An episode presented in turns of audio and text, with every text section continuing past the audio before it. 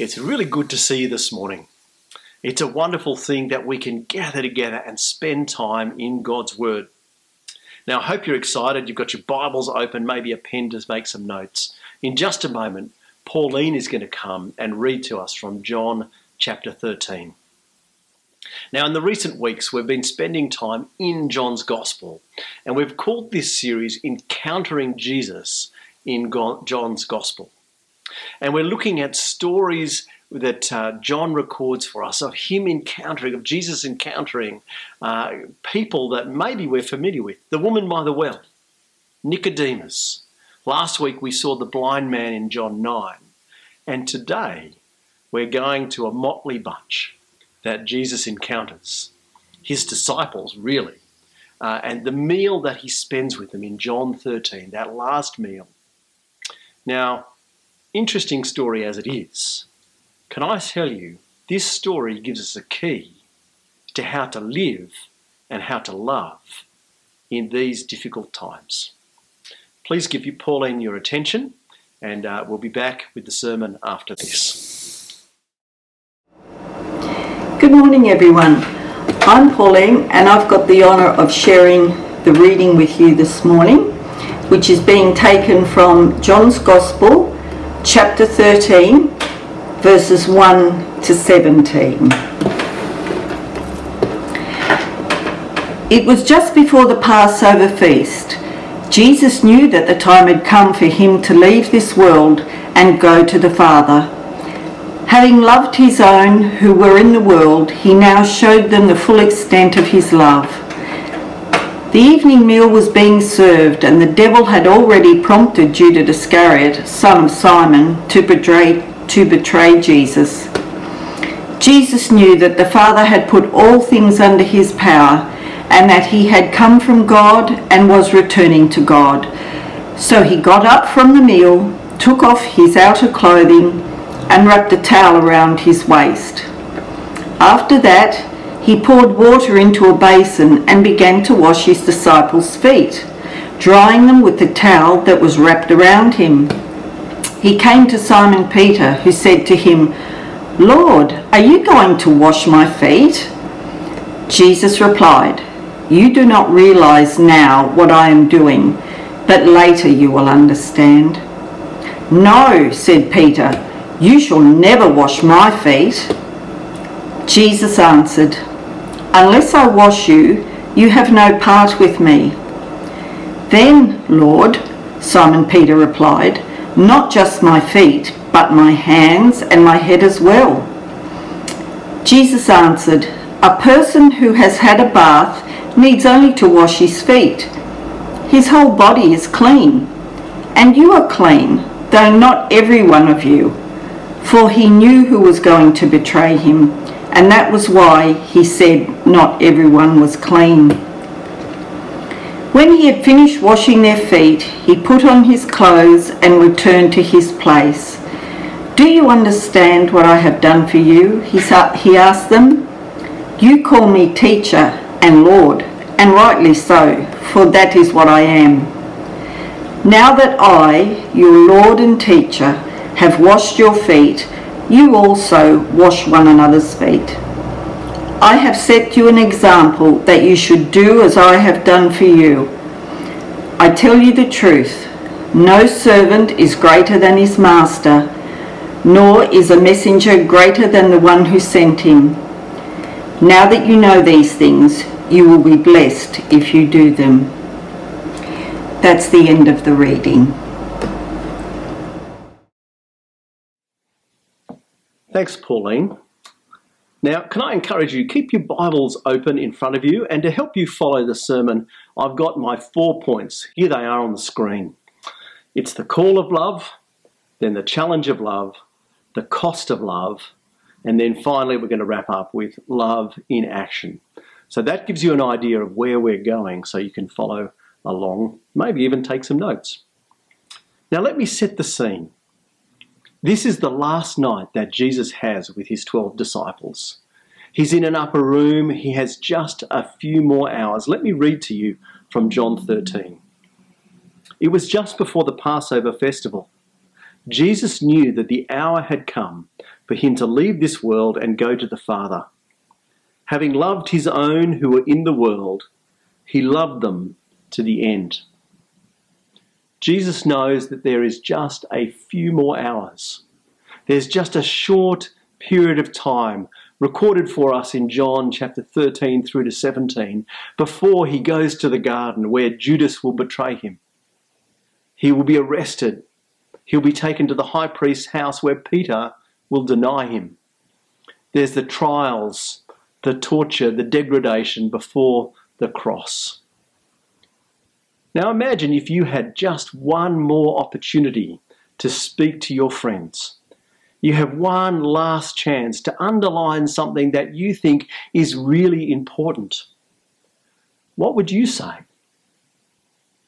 Now, John records for us that Jesus' motivation was to love the disciples to the very end.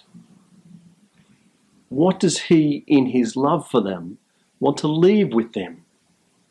Well, he leaves with them a number of things. There's John through uh, 13 through to 17.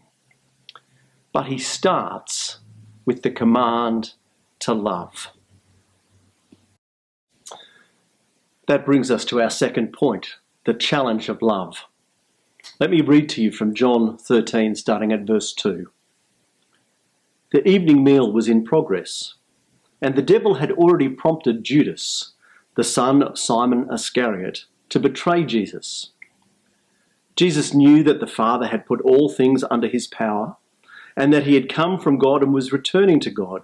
So he got up from the meal, took off his outer clothing, and wrapped a towel around his waist.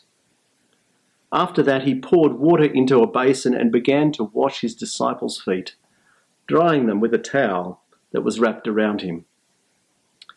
He came to Simon Peter, who said to him, Lord, are you going to wash my feet? Jesus replied, You do not realize now what I am doing, but later you will understand.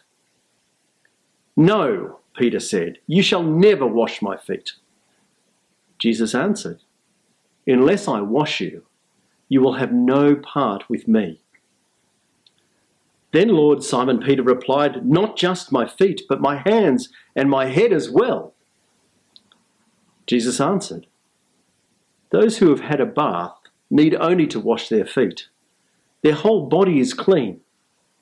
And you are clean, though not every one of you.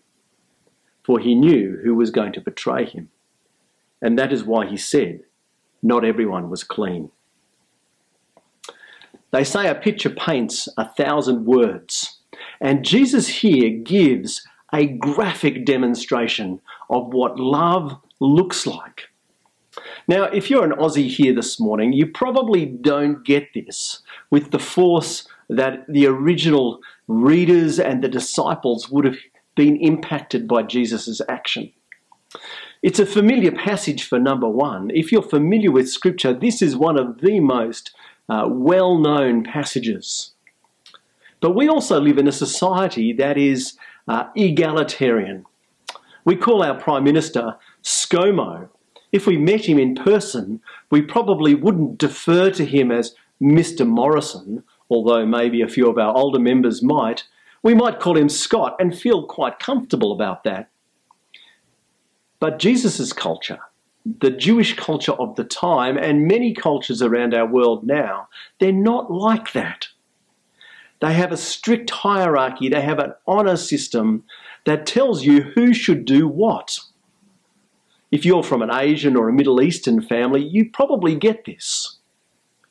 This action would have floored the disciples. They would have been aghast if you had a slave and that slave was a Jew, the rabbis had declared that washing feet was below the status of a Jewish slave, although if you had a Gentile, a non Jew, you could ask them to do it. But this is an action that would almost never occur between peers, and if it did, it would be a token of great love and honour. But a superior would never wash the feet of an inferior. A rabbi would never serve his disciples in this way. But Jesus, he deliberately chooses to act to give us this picture of love. A love that is firstly deliberate. This isn't some kind of whimsical gesture, not some spontaneous flight of fancy. Jesus isn't overcome with emotion. He makes a deliberate choice to act in the way that is best for them. And so he rises from the table, he removes his outer garment, he effectively takes the posture of a slave, and he violates significant social norms. We see this in Peter's reaction, where Peter says, By no means will you ever wash my feet. Peter is emphatic. This is the wrong thing, Jesus. You can't do this. But Jesus deliberately chooses to act to bring this picture of love. Jesus' love is deliberate, but it's also demanding. It comes at a cost. Now, we may not see this as a big thing, but the dignity that Jesus surrenders by taking the role of a servant, a slave, is significant, particularly in that culture. This is the act of the lowest of the low. And Jesus, a little bit later on, he says these words He says, You call me teacher and Lord, and rightly so, that is what I am. Jesus gives up the status as teacher and Lord. But not just, not just these things. Have a look at verse 3. Jesus says this He says, Jesus knew that the Father had put all things under his power. Just reflect on that for a second. What an incredible statement this is. John records for us that Jesus was aware that the Father had handed over all authority in heaven and earth to him. Philippians chapter 2, the Apostle Paul recalls that every knee will bow to Jesus, that every tongue will confess that he is Lord. Jesus is not just rabbi, he's not just the master of this small band, he is the Lord of creation. And when we see that this act is a signpost that points us to the cross. We see that this small act of service points to the magnificent gesture of service at the cross. We see just how demanding love is. Jesus faced the degradation and the debasement, the scorn and the mockery to love those who are his to the very end. This brings us to our third point the cost of love. Now, we've said that love is deliberate, that love is demanding, and Jesus has given us an example of that. But love is really tough. I think our society is perhaps a little confused on the whole issue of love. Often, what we talk about as love is a hunger that we feel to possess something that someone else gives. Let me, let me explain. We might say to someone, I love how funny you are. I love your wit. Maybe we wouldn't say, I love the things that you provide for me. I love that you make me feel secure. I love the wealth that you bring. I love the status that being associated with you grants me. When we think about love, so often we think about the impact that another has on us. And so love is more a hunger that we have for others. We crave what they give us, and we call this love. Now, this is a very limited view of love. And Jesus shows us just how tough love actually is. Love is washing feet. dirty, ugly feet. Love is tough, particularly when times are tough. Now we get that, don't we?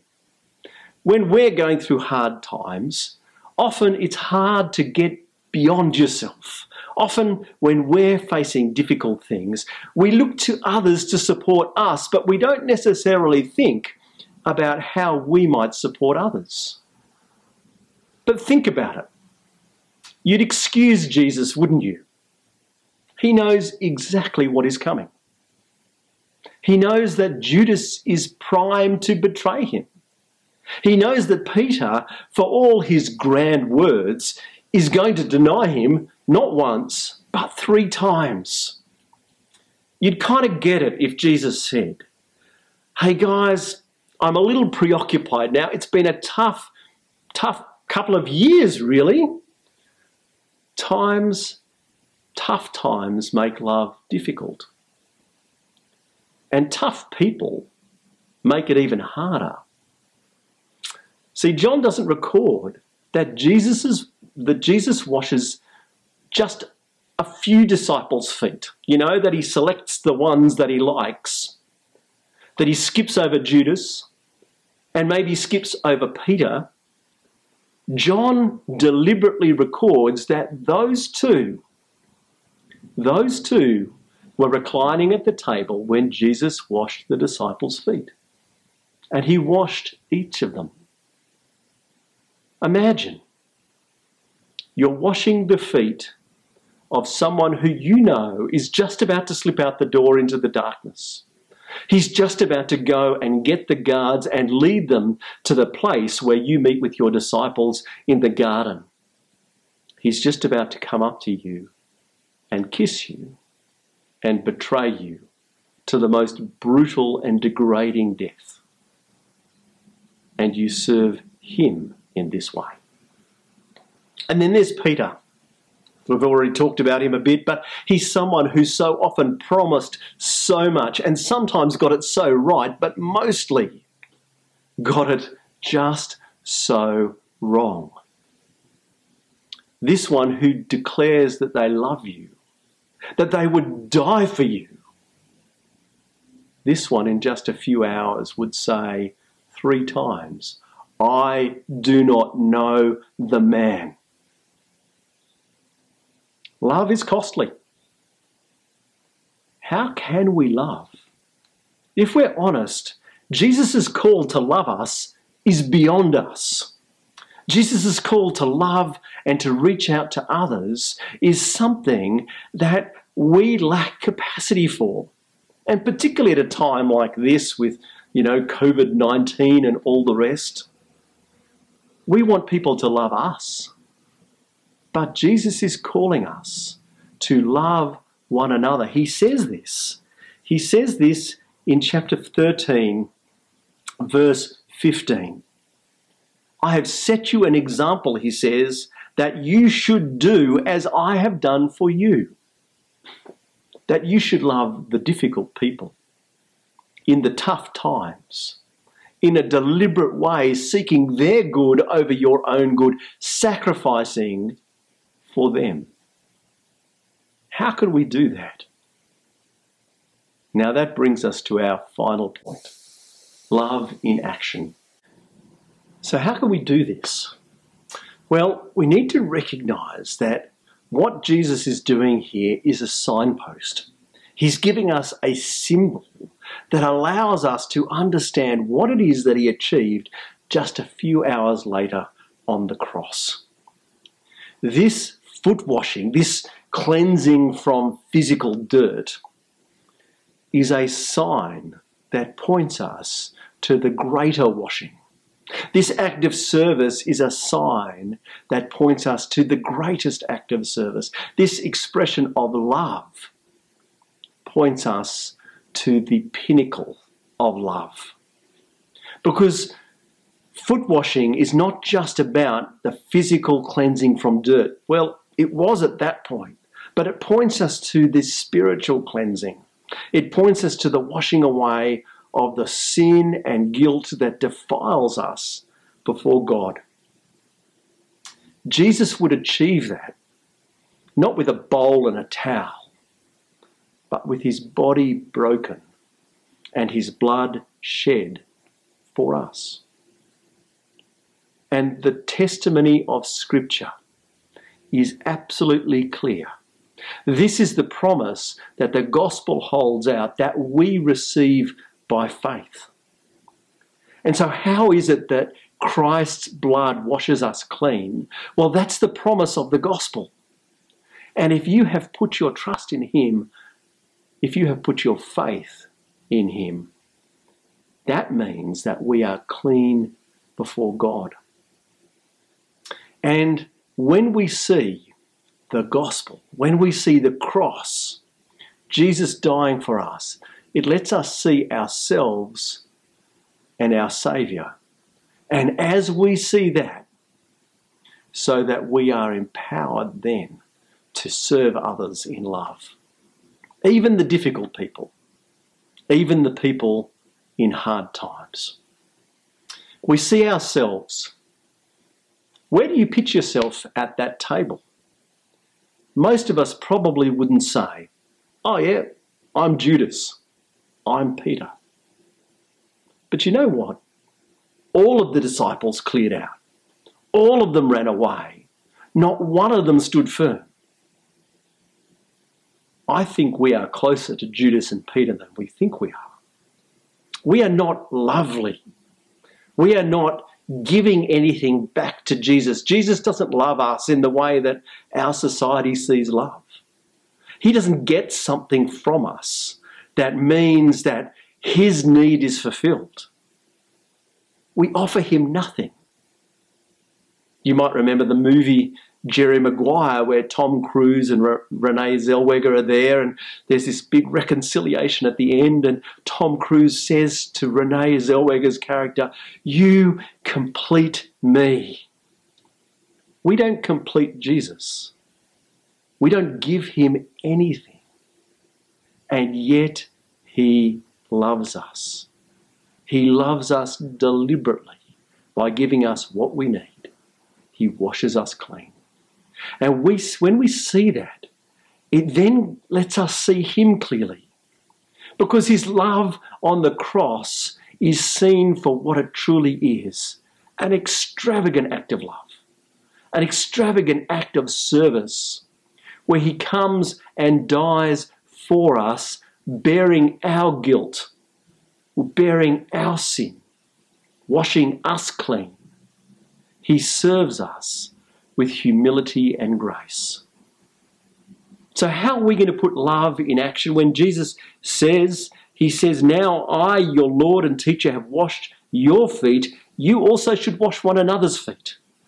What he's saying there is, Now I've served you in love, so you should serve each other in love. I've set an example for you that you should do as I have done for you. No servant is greater than his master nor is a messenger greater than the one who sent. Now, if you know these things, you will be blessed if you do them. What a great promise. But Jesus tells us that we are to do as he has done. And how do we do that? Where do we find the strength to do that? And it's not in ourselves. When we realize that our King, that our teacher, our master, the Lord of all creation, has served us, has loved us extravagantly. He has met our deepest need. When we live in that love, it frees us up that we might love others. The Apostle John wrote a letter sometime later, and 1 John 4, verse 19, he says this. He says, We love because he first loved us.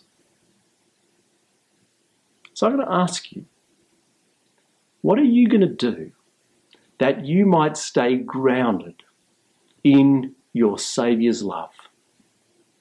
Can I encourage you? Maybe spend some time in the Word. Maybe spend some time in song, in prayer. Maybe talk with others about just how great this love is. And then at this time, this difficult time, what's one thing you could do that would share and show God's love to others, particularly those that we find a little bit hard, particularly those that it's not natural for us to reach out with because we find, yeah, you know what I'm talking about. What's one thing that you could do that would love like Christ loved you? We're going to discuss this a little bit further in our Zoom interview. So pay attention.